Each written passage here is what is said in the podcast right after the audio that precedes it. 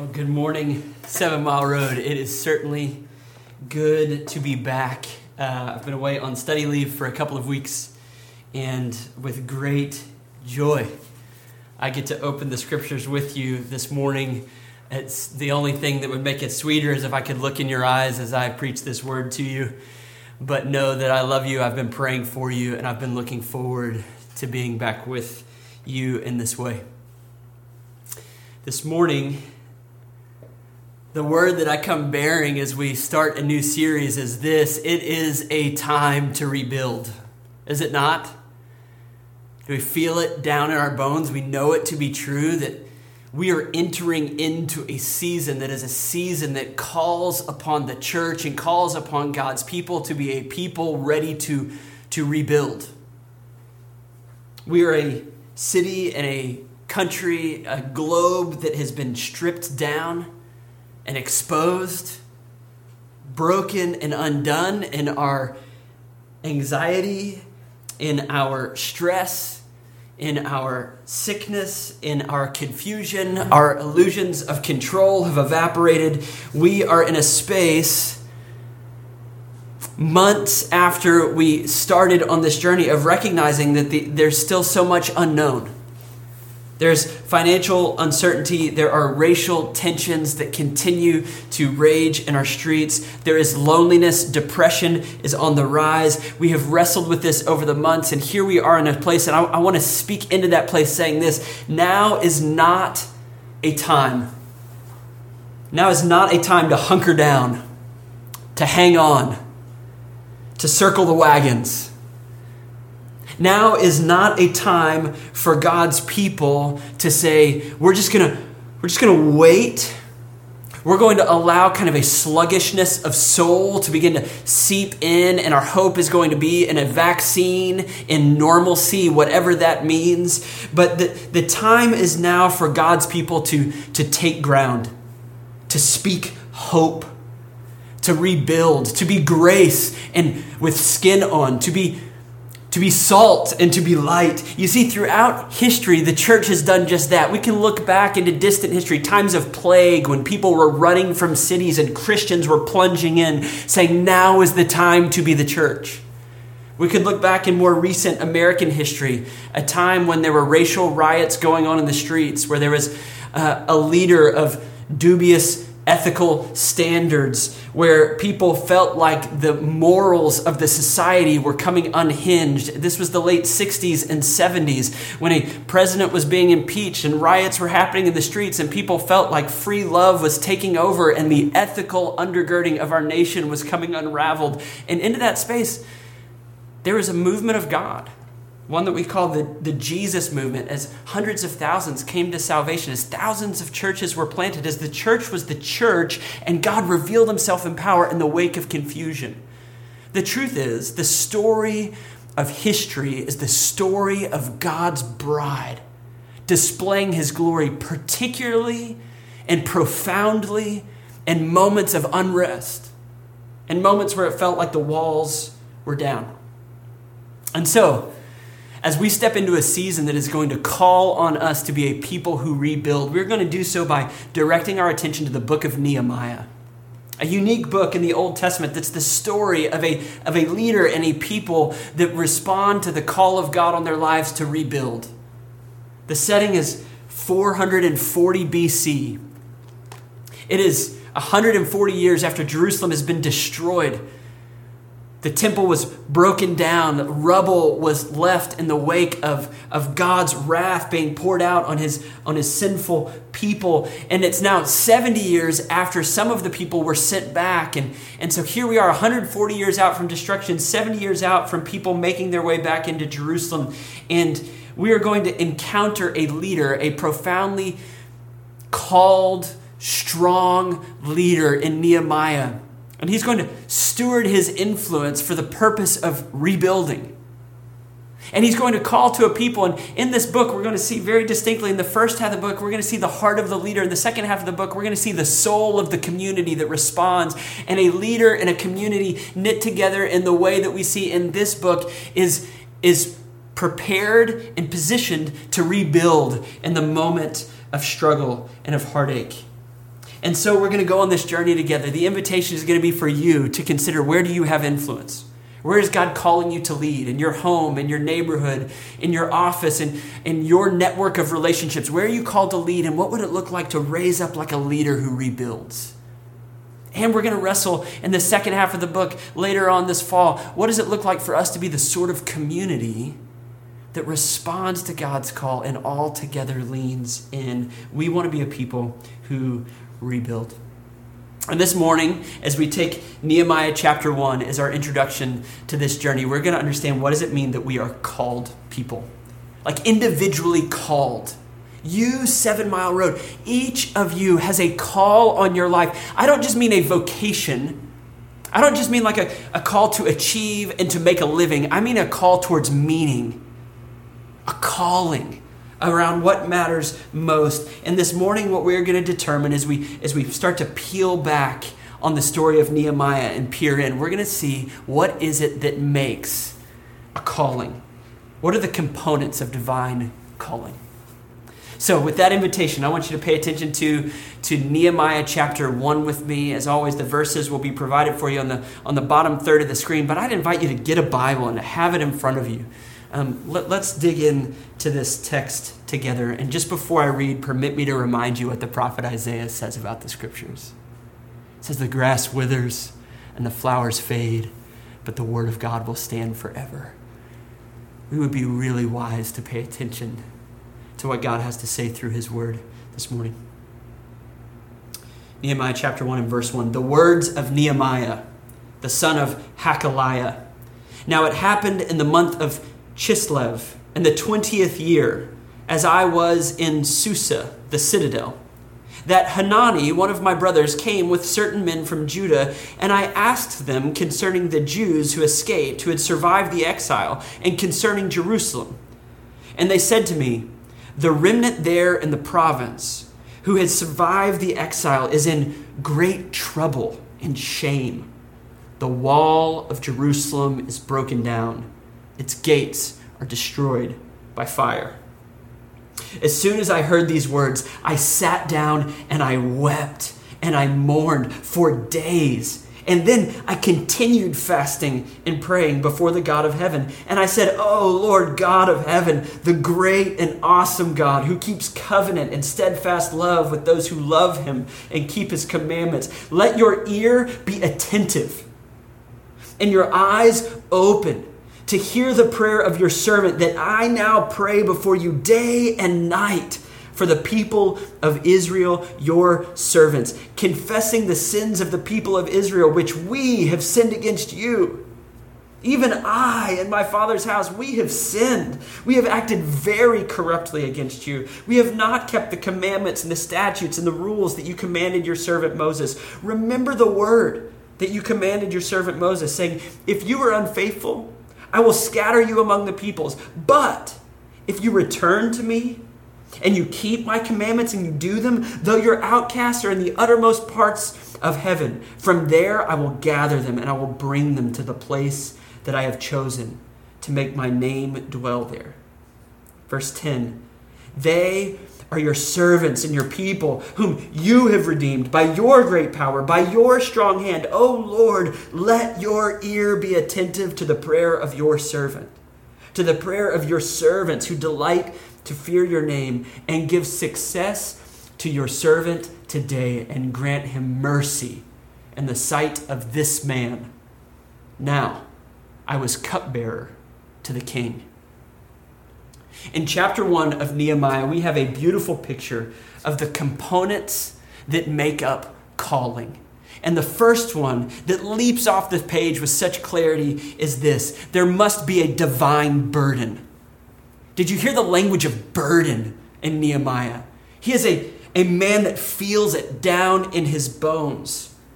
When he asks his brother Hanani and the men that came from Judah in verses one through three, as he's starting this story, he asks them, how are the people doing who survived the exile? How is Jerusalem doing? And what he hears is this, that even though it has been seventy years since a group of people have been sent back to inhabit Jerusalem, nothing has changed. They are an exposed people. The walls and the gates are down. and they are in distress, marked by shame. And when this man who is separated by great distance, he's about eight hundred fifty miles from Jerusalem. He has never been to Jerusalem, as best we can tell. He's never been there. He is at great distance. He doesn't know these people by name. He's never walked with them. They're not his neighbors. He's at great distance to them. He is removed in time and space. This is one hundred forty years in the past, now seventy years, and he is now eight hundred fifty miles away. But in this moment, something in him breaks deeply. Did you hear it in verse four a? As soon as I heard these words, I sat down and wept and mourned for days. That's burden.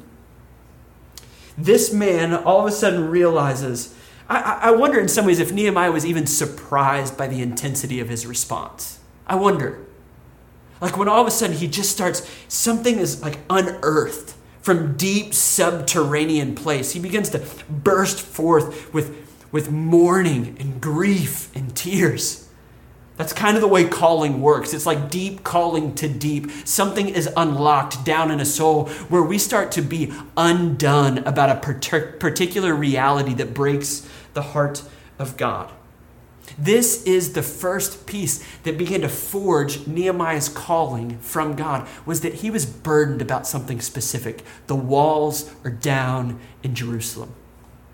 My question as we start on this journey together, as we try to shake off the sluggishness of soul that has accompanied the season of COVID, as we've been pressed into our homes and as we've wrestled with what is normal, my question for you as a particular individual is this: what is your burden?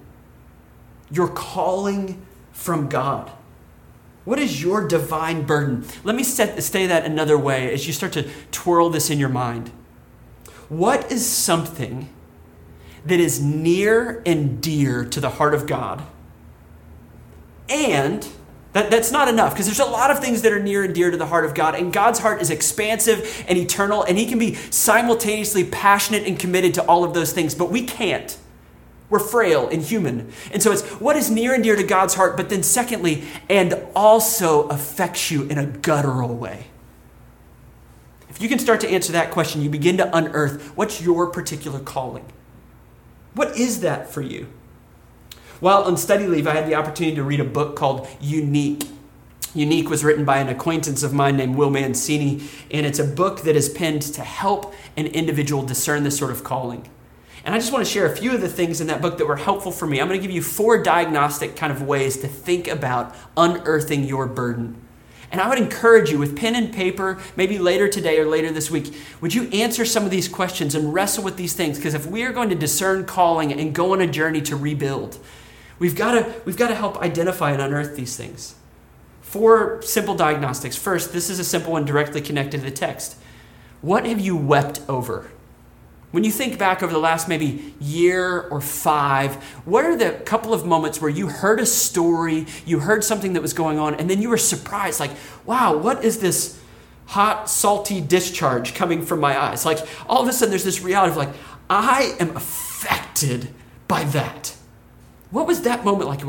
What has caused you to weep? Maybe a second question. What offends you?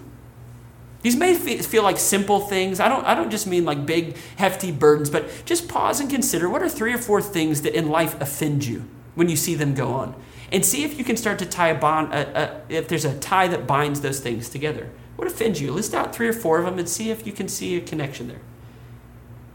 Three, taking it from a different angle. This is another way to think about as we're trying to identify personal calling. Where are three or four moments in the last few years where you had a, a tremendous sense of accomplishment and satisfaction? Like where you were standing in a moment and all of a sudden you go, wow, I got to be a part of that. I did that. We accomplished that thing. Where was that moment where you're like, that was a sense of real accomplishment for me? What was going on in that situation? One, a fourth one, potentially, to, to engage is something that uh, in the book Unique they call a passion funnel. I brought mine because I've been working on this, and I'll just I'll, I'll share with you. It's thinking of four different categories and slowly drawing further down in. The first is thinking about your interests. What are you interested by? List five things that you're interested by. So for instance, me, that's reading, so good books, running, good food. I'm interested in real estate. I'm interested in college football. Those are just interests for me. You know, I'd like to talk about it. If it comes up in conversation, I want to chat about it. If I have an opportunity to think about it, I'd love that. But not just interests. Now drop down to what are you really excited by? And list only four things. Four things that you're excited by. For me, that's preaching, continued education, travel, family adventures. If there's an article about that, I'm gonna I'm, I'm gonna read it. I, I, I'm always finding myself, if I'm just kind of looking on the internet, I'm usually looking at something that connects to one of those things. It's an interest. It's not just, I mean, pardon me, it's something I'm excited by. It's not just an interest. But then if you drop down further, what are you driven by? What do you wake up thinking about and drives your activity during the day? For me, this is reaching the lost, reaching people that have never heard about the grace and the love of Jesus. It's a unified and a loving family. I'm driven by it. I wake up thinking about it. And it's growing as a leader. Those are things that I'm that I am driven by. But then lastly, and this is what we're driving towards. So work your passion funnel. Five things that you're interested in, four things you're excited by, three things you're driven by, but then down underneath, what are two things that you're burdened for? That like, there, it actually inf- influences all of those others, but there's something down deep.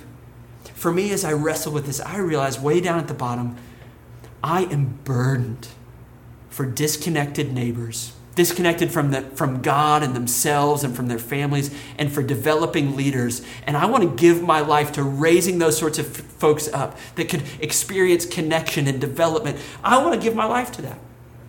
What's your burden? What's down at the bottom? Work your passion funnel. Those are four different ways to start answering the question, what is your burden? It might be that racial injustice is a burden for you, that in recent months you have wept over it, and that you have found your heart running back to it and you're reading about it and considering it.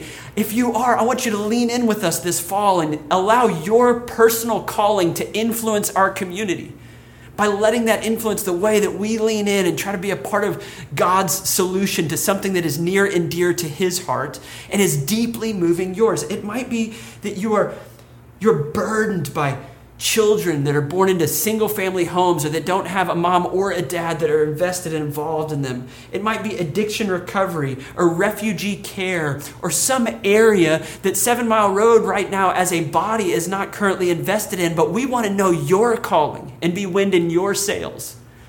If we're going to be a people that rebuilds and brings God's renewal to an area, we all have to be in tune with what is my calling, not just my vocation, but my calling. What is my burden down under the surface? You see, this is the first part, but this isn't all. It may be that we identify a burden, but we still don't understand how divine calling works. Nehemiah presses forward, and I want to hear, I want you to hear the second reality that takes shape. The second component to this kind of equation for a calling from God is this: disciplined prayer. Disciplined prayer. Look at it with me. In verse four b, it says, even after he was done mourning. So he mourned for days, but then it says, and I continued fasting and praying. So after the tears were done and the initial emotion passed, it says, I continued fasting and praying. He wept for days. By the start of chapter two, what we learn is that he fasted and prayed for four months. Disciplined prayer. And then we get the prayer. He says, I was praying before the God of heaven. I said, oh, Lord God of heaven, the great and awesome God who keeps covenant and steadfast love with those who love him and keep his commandments. Let your ear be attentive. You see, Nehemiah is situating himself between, before the God of heaven, great and awesome. He's reminding himself of who God is, saying, you're powerful, you're not undone, you're not wringing your hands or worried about the current state of affairs. So the fact that people have anxiety and fear and confusion, that's not coming from knowing you and trusting your character, because you're the God of heaven.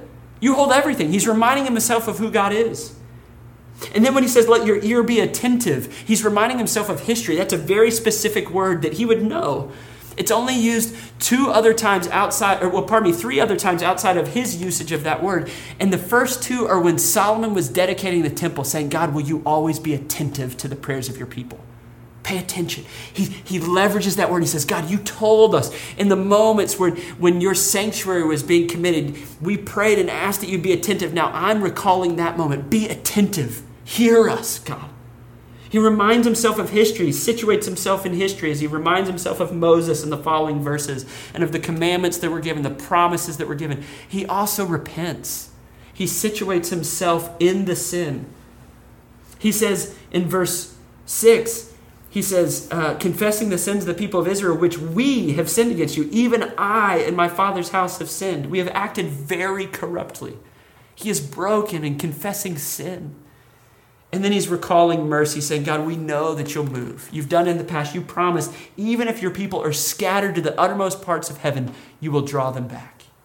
You see, he's engaging in disciplined prayer, praying and fasting for four months in preparation for this. You see, if we have a divine burden, if your definition of calling is burden plus action, it is an incomplete equation. And sadly, I think a lot of people are operating that way today. They have a burden, something that caused tears, and so they're going to go do something about it. We have to do something. And they start speaking about it, speaking about it out of angst and passion, but not out of disciplined, slow, meditative prayer. A divine calling has, has burden that is matched by disciplined prayer. One of the things that we learn about Nehemiah in the course of the rest of the book is that he is a man of action. Some of you feel like, well, gosh, I don't know about like disciplined prayer for months on end, day and night. Uh, it feels like, well, that's something a mystic would do. A mystic would go sit up on the mountain and seek God and pray day and night like a monk. Nehemiah is no monk and he is no monastic. The reason I say disciplined prayer is because what we learn in this book is that he is very much a man of action. A man who has climbed the ladder, who has high political status, who works hard and gets things done. But what he realizes is that if his actions are going to be effective, he better engage in disciplined prayer.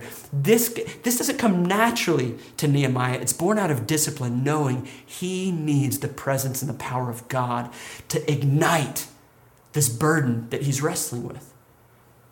Your burden needs to bake in the oven of prayer. It needs to like heat up all the way down to the bottom in God's presence. We need to be a people of disciplined prayer who rehearse God's grandeur and remind ourselves of history and repent of our sin and recall his mercy. We need to pray in these ways. And so, Seven Mile Road, would you consider your calling, and then would you lean in with us in a season of prayer? We've done this annually, but if ever we needed it, we need it now. We're calling ourselves to a season of forty days of prayer and fasting that will start on August eleventh and lead up to our fourth birthday together as a body. Would you lean in with us? This Wednesday, we will have our prayer gathering, and then August eleventh, we will kick off forty days of prayer where you will get a daily devotional from the book of Nehemiah, and we're asking people to sign up for different days to fast and to pray. I'd encourage you, if you've done it in the past, stretch a little further. Fast, fast maybe a few more days during those forty with us. Lean in with us. And what I'm asking everyone to do every day is this. Pray for Houston every day, everyone. And by Houston specifically, what I mean is we've created an acronym for you that we're going to send out in an email. We're going to remind you of, we're going to ask you to pray every day, but we want you to pray H O U S T O N, H, hot hearts. God, give us passion for you, that you would be loved by the men and women of Seven Mile Road in a way that you've never been loved before.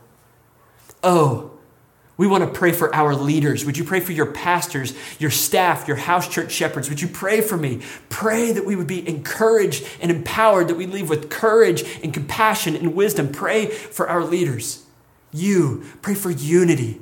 Now is a time where the enemy is dividing everyone, including churches and Christians. You're not wearing a mask.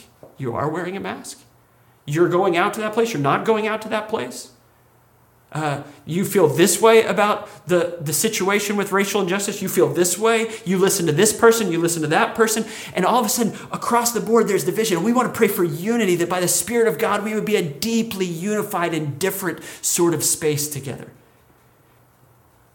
S, would you pray for Spirit-empowered revival? That's the central prayer that we're praying every day for a month. God, pour out revival. Let us take ground. Let us not just bide time. T, would you pray for top five? Pray for the five people that God has placed in your life that are far from God. Oh, pray for our partners. We want to pray for other churches and ministries in the city. When you drive across town, we want every church you pass to say, Holy Spirit, pour yourself out in power on that community. And in, we want to pray for new birth. That in the next three years, more people would be baptized in the city than the last thirty. Like, let's pray that we, we're living in historic times. Do you realize history books are going to talk about this time? They're going to be telling this story. I'm longing that when the history is told, what it says is there was some surprising movement of God for such a time as this. Like, we have the power of the Holy Spirit placed right in a moment where hearts are exposed and the walls are down. Would we pray and weep and fast and say, God, for such a moment as this, would you raise us up and help us to rebuild? You see, calling takes shape as we have divine burden, disciplined prayer, and one final, one final thing that shows up in verse eleven. Look back with me. Verse eleven says this. O Lord, let your ear be attentive. That same word again. Attentive to the prayer of your servant and to the prayer of your servants who delight to fear your name, and give success to your servant today and grant him mercy in the sight of this man. Now I was cupbearer to the king. The biggest twist. The biggest twist at the end of the chapter is this. Nehemiah works every day in the presence of arguably the most powerful man on the planet and the one who has influence over what happens in Jerusalem. He is the cupbearer to King Artaxerxes, the one known as King of Kings, King of Persia, King of Babylon, the one with the authority, and he's his cupbearer, which means he tastes the wine to make sure it's not poison. He's setting the table for Artaxerxes every day. This is actually an exalted position because he is one of the most trusted advisors that is actually protecting the life of Artaxerxes. He's trusted with Artaxerxes' life day in and day out. You see, the third component to vine calling is this. It's not just burden and it's not just prayer. It's your position. Where have you been specifically positioned? For Nehemiah, he had to steward the reality that he is daily before the man who has authority over these issues. The question for you is, what has God entrusted to you? It's part of your calling. Which relationships, what network of relationships do you have to steward? What's your job title and who works with you? How much money do you have in your savings account or your four oh one k?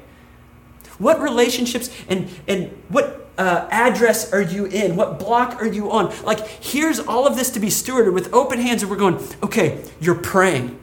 You're praying about this burden, and it's almost as if Nehemiah, four months into praying and fasting, with humility and courage and clear eyes, is able to see the world differently. He's been praying night and day about this, and all of a sudden what he goes is, and by the way, I've got access to the man that can do something about it. That is my calling. When you begin to pray for revival and pray about your burden, God will begin to show you, I've already put in your hands what is needed to address it. Now will you do something about it? You have unearthed calling when you can answer those three questions, when you can lean in in those three ways. Well, I have one final question for you, and it's this, and it's an honest question. If we're just honest, the, the real response is, what about the days where I'm just selfish? Because I'd like to just admit there's a lot of days like that for me. I, I'm not burdened, and I don't weep because I'm mostly just concerned about me. What about those days? What about the days where I'm not disciplined in prayer, I'm slovenly in prayer? Can we just be honest, Seven Mile Road? We have not arrived, and we are not the most disciplined, prayerful people that if someone could roll the tape on your life over the last month or five, they might say, I don't know that this person is operating out of divine calling. In fact, I think they're pretty slovenly in the way that they're seeking for God. There's certainly been days where that would be true of my story. And if we're not stewarding our specific positioning at all, we just try to leverage it for ourselves. When that is true, the question is, how do we re-engage the desire for divine calling? How do we desire? How do we have the desire to have the desire? How do we get to the point of being broken? And listen, if you don't hear anything, hear this. Set your eyes on the greater Nehemiah. Look to him. Look to the one who is at the right hand of the king at great distance from a people that were suffering. His name is Jesus Christ, and he was not just in Persia looking at Jerusalem. He was in heaven looking at earth, and he saw his bride riddled with sin, selfish, lacking compassion, prayerless, folded in on themselves.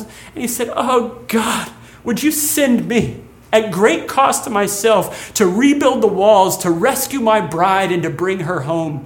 When we begin to realize that Jesus is the greater Nehemiah, the truly Spirit-empowered leader who came a great distance to set his people free and to rescue them, to pay the price for our sin, for our selfishness and our slovenliness, he's rescued us. The good news that melts our soul and sets us on the path to discover our calling is what Jesus has accomplished. Would you meditate on it? Remember it? Know that we are not a people that act first. We act second. We act in response. We act as we go, "I'm so loved. How can I continue to be about me? He came for me." And so now prayerfully, joyfully, I say, "Send me, God.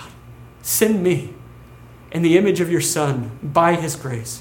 And so, brothers and sisters, would you lean into your divine calling as we go on this journey of being the sort of people that rebuild the walls? Would you consider, where is your burden? Would you pray with discipline in the coming days with us, stewarding your very position so that we can be the sort of people that say, "Here am I, God. Let us rebuild." Would you pray with me?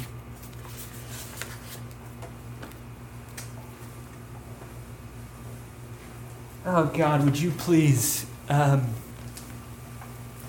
would you forgive me?